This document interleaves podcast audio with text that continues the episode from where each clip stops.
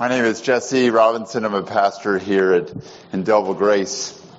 Um, we're in the midst of a, a, sermon series on an Advent that we're looking at the the, the four virtues uh, that we believe that Jesus has brought at Christmas. And last week we looked at hope, and this week we're going to look at joy. At joy. If you've got a Bible, I'm going to invite you to turn to 1 Peter chapter 4. 1 Peter chapter 4. We'll start in verse 12. Verse 12. Do I have access to iPad? Great, we're having. All right, 1 Peter chapter 4, verse 12. Beloved, do not be surprised at the fiery trial when it comes to test you, as though something strange were happening to you. For rejoice insofar as you share Christ's sufferings, that you may also rejoice and be glad when his glory is revealed. If you're insulted for the name of Christ, you are blessed, because the Spirit of glory and of God rests upon you. And let none of you suffer as a murderer or a thief or an evildoer or as a meddler. Yet if anyone suffers as a Christian, let him not be ashamed, but let him glorify God in that name. For it is time for judgment to begin at the household of God. And if it begins with us, what will be the outcome for those who do not obey the gospel of God? And if the righteous is scarcely saved, what will become of the ungodly and the sinner? Therefore, let those who suffer according to God's will entrust their souls to a faithful Creator while doing good. Would you join me in prayer as we pray God's blessing upon the reading and preaching of His Word? Father in heaven, we do come to you and we ask that you would be with us. Thank you that you promised to be with us. Thank you that you meet us in the midst of our suffering. So Lord, we hear your joy this Sunday? We pray this in Christ's name. Amen. So if you have a pen or a highlighter, I'm going to invite you to to highlight verse 13. Okay? Rejoice insofar as you share Christ's sufferings. This is the core of this passage. Um, rejoice and be glad insofar as you share Christ's sufferings. So I'm going to put it a different way. The surprise is that when we share Christ's sufferings, a spirit-filled glory and joy is our share. The surprise is that when we share Christ's sufferings, a spirit-filled glory and joy is our share. Now we have three points. Um, it's going to take us. We're going to do a little bit of biblical spade work in order to get up to speed, um, but but just hang with me. Our first point, our first point we're going to look at is the surprise of suffering. The surprise of suffering. Matt Teague still remembers that surprise. It knocked him face down on a white tiled hospital floor. His wife, Nicole, was 34, the mother of their two children. And yet the doctor was very clear. He said the cancer is everywhere. And Matt describes his surprise. He says, I was in shock and stayed there a long time. Suffering surprises us. Diagnoses, deaths, divorce, in an instant, life is not the same. Car wrecks, miscarriages, layoffs, they surprise and they disorient us. What do we do now? The surprise of the pandemic, right? One week it was normal, and the next week we're imprisoned in the comfort and the anxiety of our homes. We were too modern, too medical for such a mortal threat. You remember the surprise? We don't tell each other the truth about dying as a people, Teague reflects.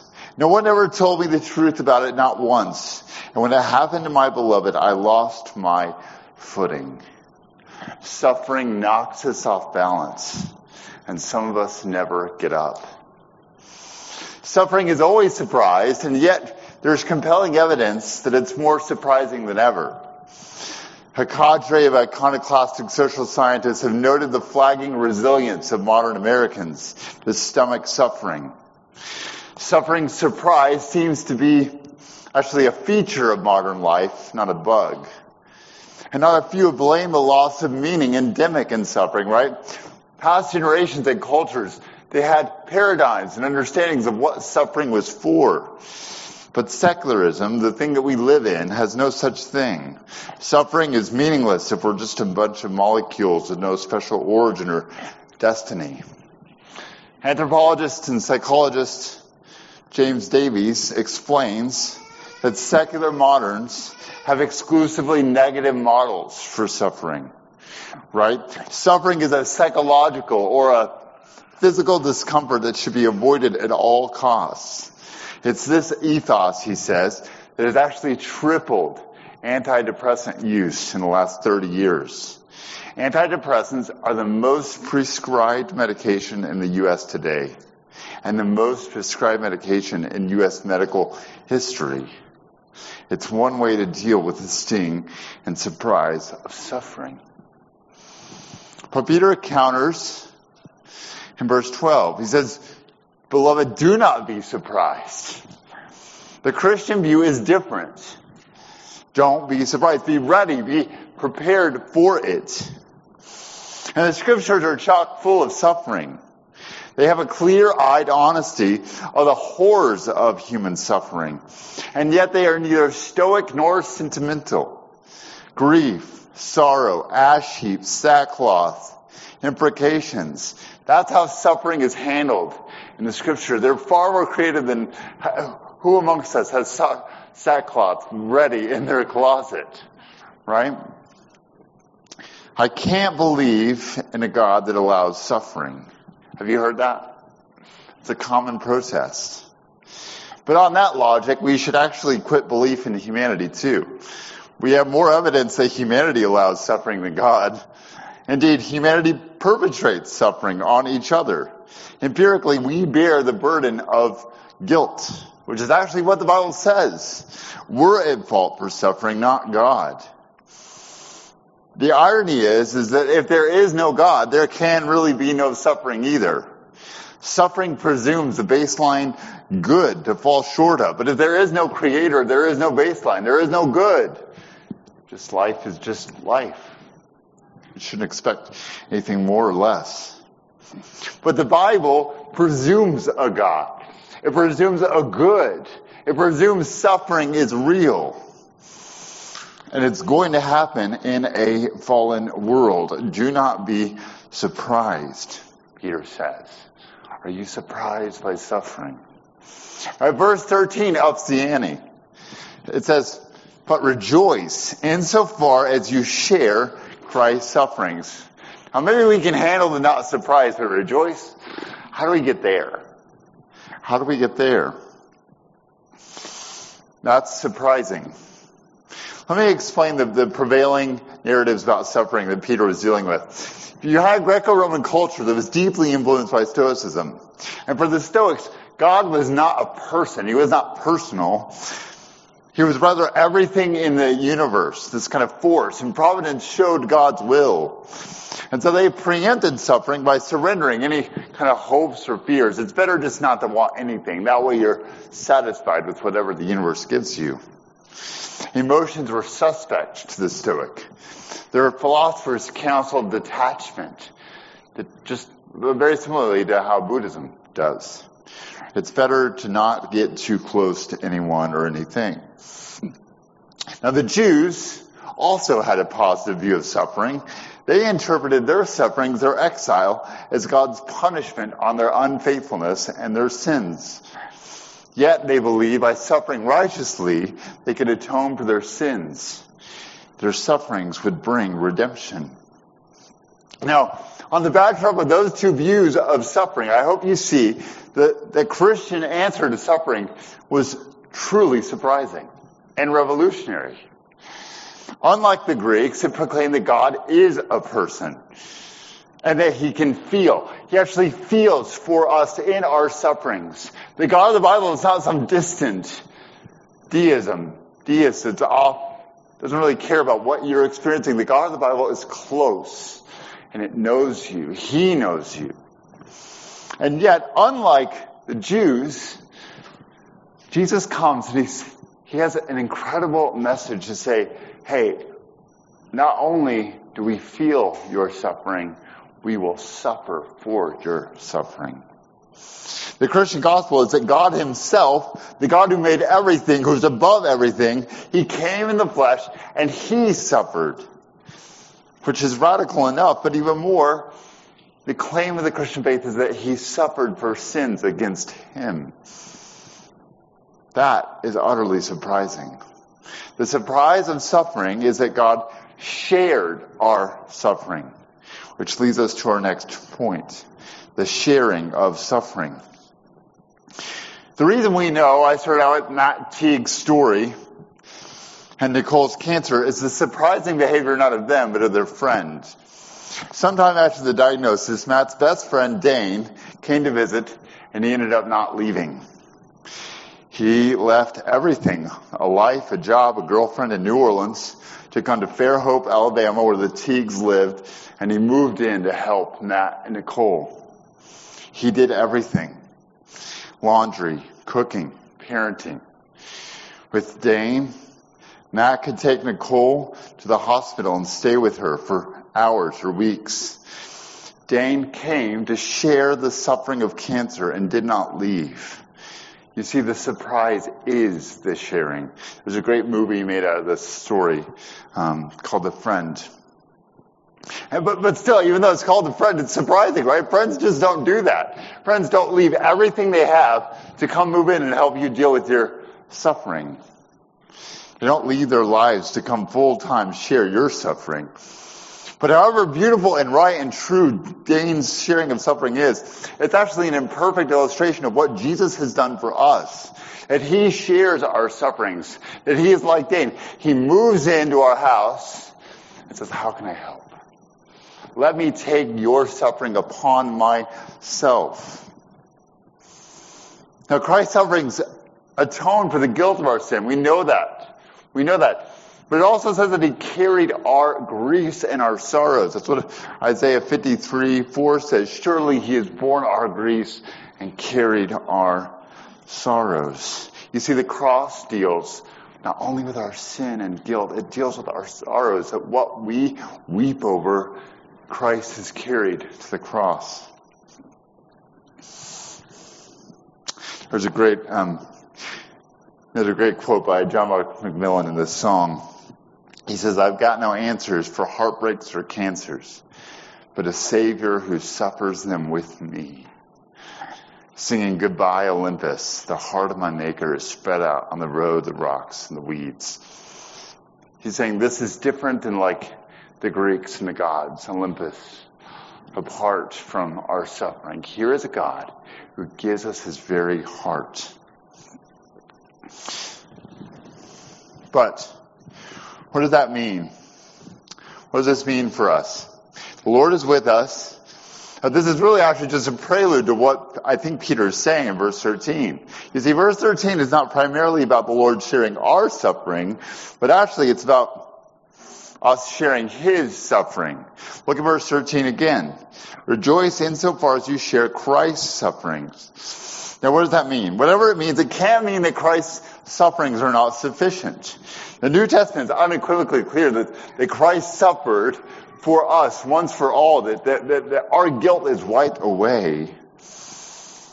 It's also clear though that Christians are called to suffer for Christ which is exactly what Peter explains in verse 14 and 16. Look, if you're insulted for the name of Christ, or verse 16, yet if anyone suffers as a Christian, let him not be ashamed. So sharing Christ's sufferings is suffering for him on his behalf.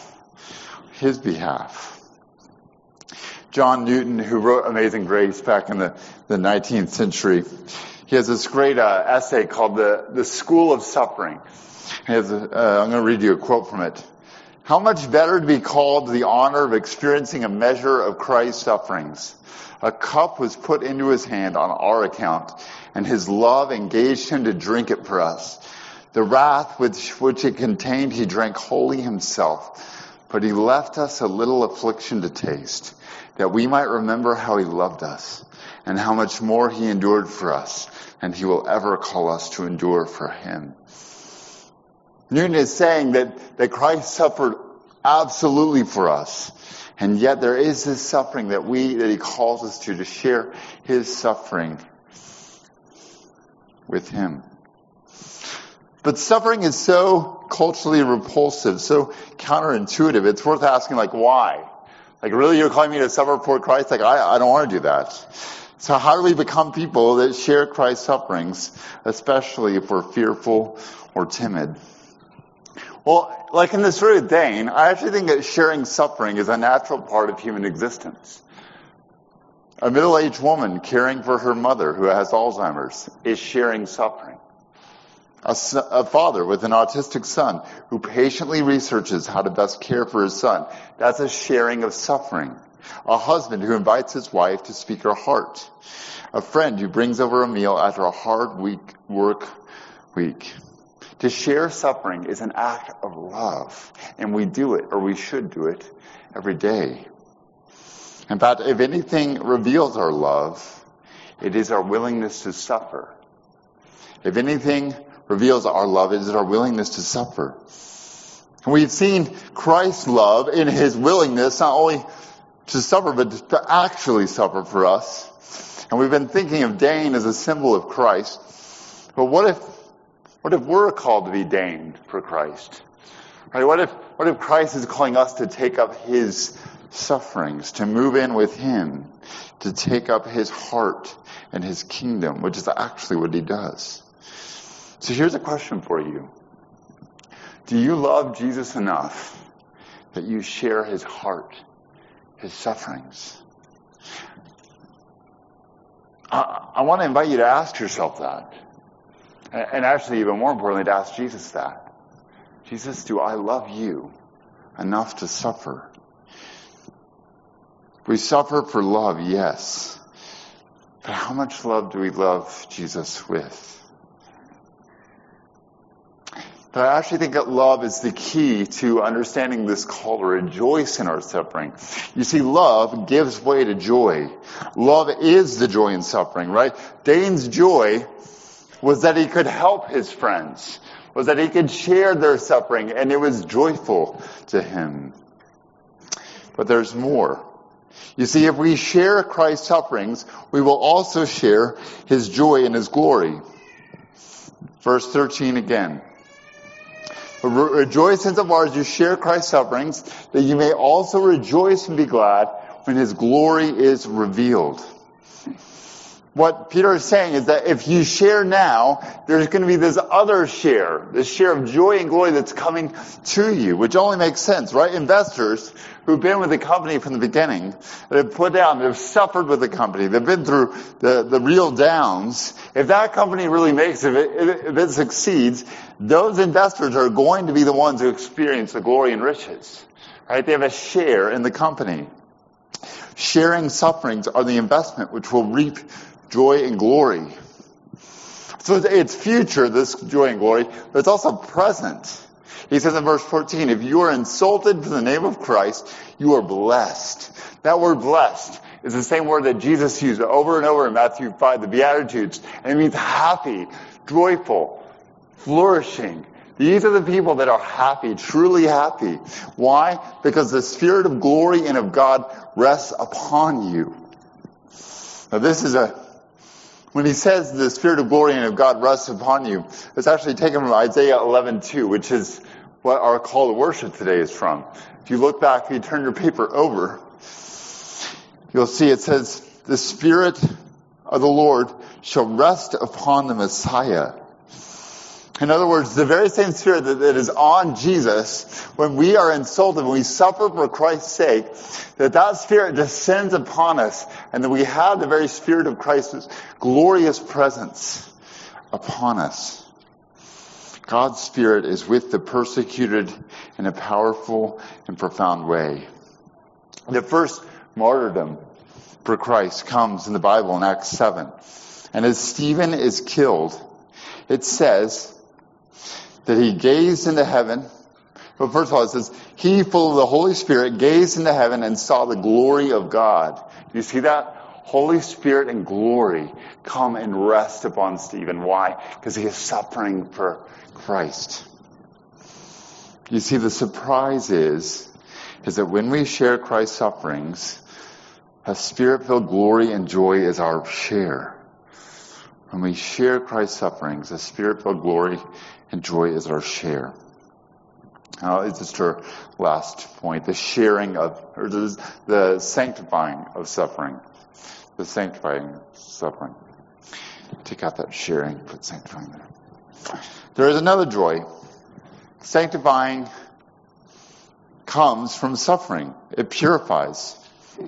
Now, in verse 12, it calls it a, a, a fiery trial.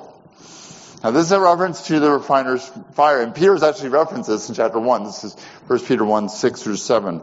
He says, In this you rejoice, though now for a little while, if necessary, you've been grieved by various trials, so the tested genuineness of your faith, more precious than gold that perishes, though it is tested by fire, may be found result in praise and glory and honor at the revelation of Jesus Christ. What Peter is saying is that your faith is far more precious than gold, and the way, the same way that gold is refined, is, through fire, through this smelting process, is the way that our faith is refined through fire, through suffering. Um, gold ore, which is found in the earth, is a composite of all sorts of, of different chemicals. When you look at raw gold, it doesn't really look like gold. It's uh, there's all sorts of other things there. In order to, to, get the gold out or to purify it, it takes great heat, a thousand over a thousand degrees Celsius, and all this pressure which breaks down the ore and separates out the impurities. And the impurities rise to the the surface where they can then be skimmed off. And the same is true of faith. Suffering is the fire, the pressure that God uses to purify us, to make us pure and holy. This is what sanctifying means. It means that we're being made more pure and holy. Now there's a secular version of this, right? Right? Resilient is a really hot word in our culture right now. We, we love resilience, right? Hardships, we know, make us resilient. After a workout, we feel stronger. Some of us feel stronger. Some of us feel terrible. Um, and there is a spiritual parallel, right? There is a spiritual parallel, but with vital differences. You see, trials prove the genuineness of our faith. They reveal what we believe in our core. When things get hard, we either go back to God or we go somewhere else. Trials reveal our hearts, which is why they're called a test. It's a test. Whether we were genuine. And that's super important data for us. When we can, in retrospect, see faith coming out of us, it is affirming that God's work is at work in us. Or if we see a lack of faith in our trials, we come back to God and repent. Testing is a part of life with God. It is His love for us. That's the reason He tests us. He shows us our hearts. And so when trials come, do not succumb to self-pity or victimhood or anger or bitterness. That is not the fruit of the Spirit. It is maturity to recognize sufferings and trials as from the Lord. Opportunities to be faithful to Him, to share His suffering and His glory. Now let's look at verse 17. He says, For it is time for judgment to begin at the household of God. And if it begins with us, what will be the outcome for those who do not obey the gospel of God? The Bible speaks of a judgment that is coming at the end of time. And it uses the metaphor of fire actually for that judgment. It's a judgment needed for justice sake. Every person and every deed will be judged, even Christians. They're in Christ, yes, but they too are judged. But what Peter is saying here is that ultimate judgment has begun with the church. The Lord is sanctifying His people, purifying them with judgment. So there will be less judgment for them in the final judgment. In other words, you can't really choose when you're going to go through the, you can't really choose about going through the judgment of God, the fire of God. You're going to do it either now or then. And yeah, if you do it now in faith, in faith, if Christ has suffered, if you believe that Christ has suffered for you and with you, this, this fire of judgment of these trials that come upon us actually are quite different.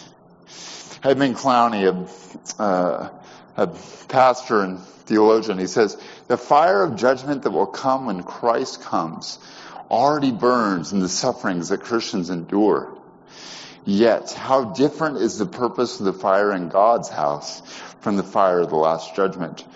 Fiery trials are not easily endured, but testing does not destroy us, it saves us.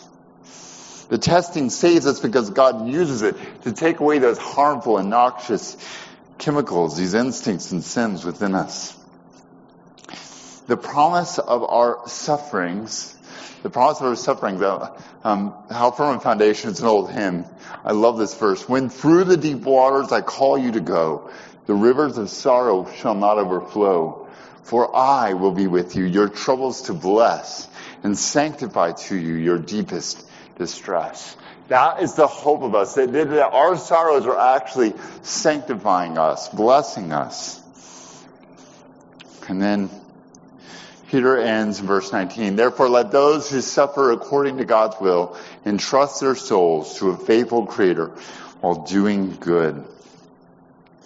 He says, he ends with saying, hey, trust in the Lord. He is faithful. That's the ground. His faithfulness is the ground for our faithfulness. Now let me clarify something here because faithfulness in trial is trust and dependence. Right? This is another difference from the secular, that which doesn't kill you makes you stronger, right? Trials as a Christian, they do produce endurance, but it's through dependence and trust. Sanctification is actually a progressive process of recognizing how weak we are without Christ. And it's a process of becoming stronger by becoming weaker. Remember, this is about sharing life with Christ. We are sharing His sufferings and glory. Sanctification is not these, these trials are not about you proving yourself. They're about you actually coming to the Lord and saying, Lord, help me. That's what trust is. Trust and faith. Here's the bottom line. And this is good news. This is joyful news. Listen to this. Every trial, every suffering that you encounter in this life is given to prepare and perfect you for the joy and glory coming. That whatever it is in your life, it's actually meant for your good. It's going to end with you being more beautiful and more glorious, just like your Savior. So I want to end with um, an application, two applications. First, preparation. I want to invite you to ask your heart. No, don't ask your heart. Ask Jesus. Do I love you enough to suffer for and with you? And listen for Jesus' answer.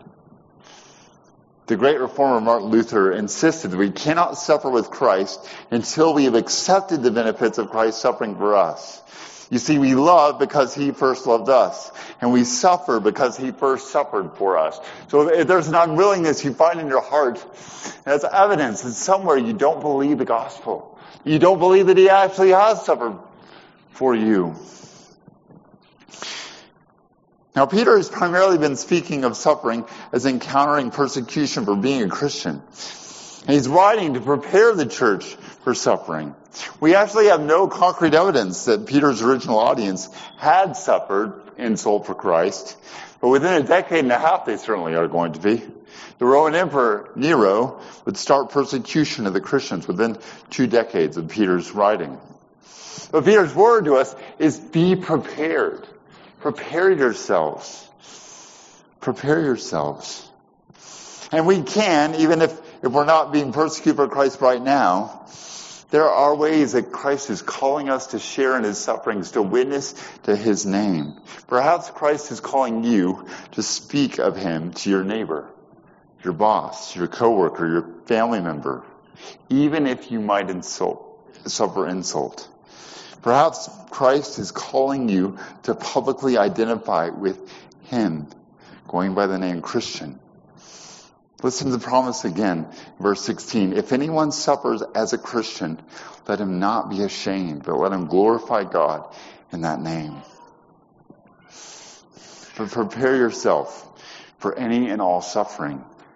Here's, here's my hope for us as a church. That in whatever, whatever years God has me here at Indelible Grace, I want to do my best to prepare you for whatever suffering is going to come. And it will come. We all have friends who got that diagnosis of cancer and they weren't ready for it. It devastated them.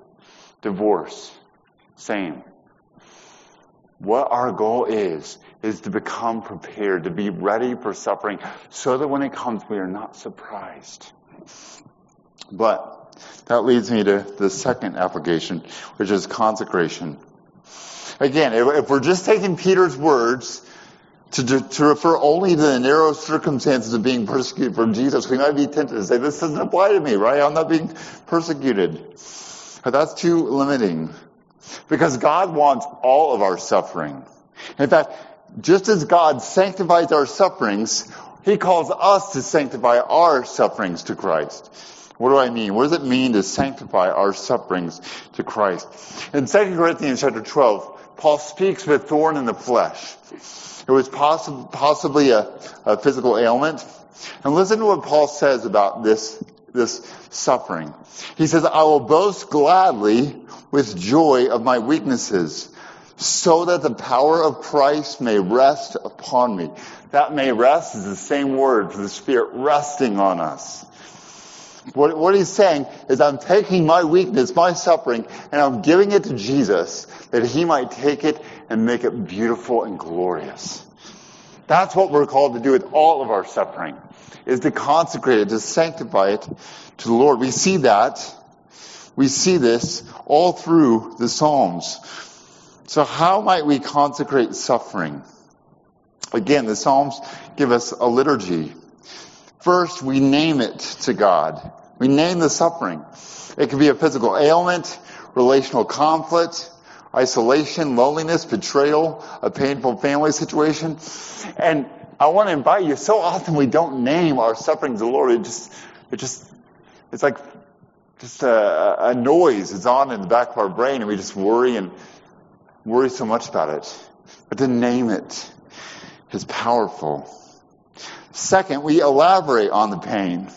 The Psalms wax eloquently on the spectrum of anger and grief. They are not stoic. They're, the Psalms are emotionally intelligent to the nth degree. It names the suffering and it tells why it is agony. You are invited to do that with your God. You're invited to write it in your journal, to scream it in your car, to cry and weep, to sing it out. Third, name your God. You see, He's a rock. He's a fortress that in the midst of suffering, He is not moving. He is a defensive mother bird that protects her young. He is the counselor. And in fact, He bottles each and every one of our tears. Fourth, we keep going. We keep walking in suffering. Suffering is not an excuse to shut down. We have to keep going, even if it's at a crawl we keep moving towards the Lord. Fifth and finally, we look for glory and joy. You see, the God that surprised everyone, it turns up in suffering, the, He is around the corner in our suffering. He is always around the corner. And look for it. Do you have eyes to see His joy and His glory in the midst of the suffering? Because, friends, when we share Christ's sufferings, a spirit filled glory and joy is our share. Would you pray with me? Father in heaven, I know there are many in this room that are suffering deep, deep sorrow. Father, would you, would you invite us to take you as our refuge and our solace? Thank you, O Lord, that Jesus died for our sins and our sorrows. And we pray, O Lord, that we would taste your joy and your glory, that you would make us a people not surprised, a people who could actually endure suffering for good and for joy. We pray this in Christ's name. Amen.